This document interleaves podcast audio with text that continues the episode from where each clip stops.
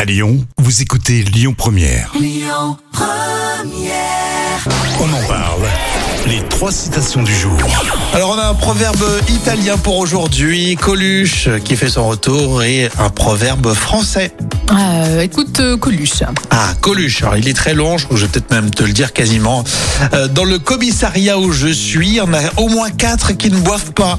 Ah. C'est comme dans tous les troupeaux, il y a des brebis. Euh, brebis, brebis galeuse, bien sûr. hein. Voilà, alors. c'est ça. C'est, euh, C'est du Coluche, il allumait les, les- les flics, hein, c'est vrai.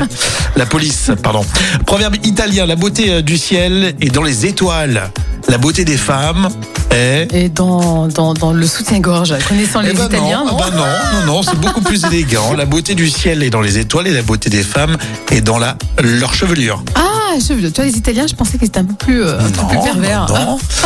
Et enfin, pr- proverbe, c'est sympa, un proverbe fran- français.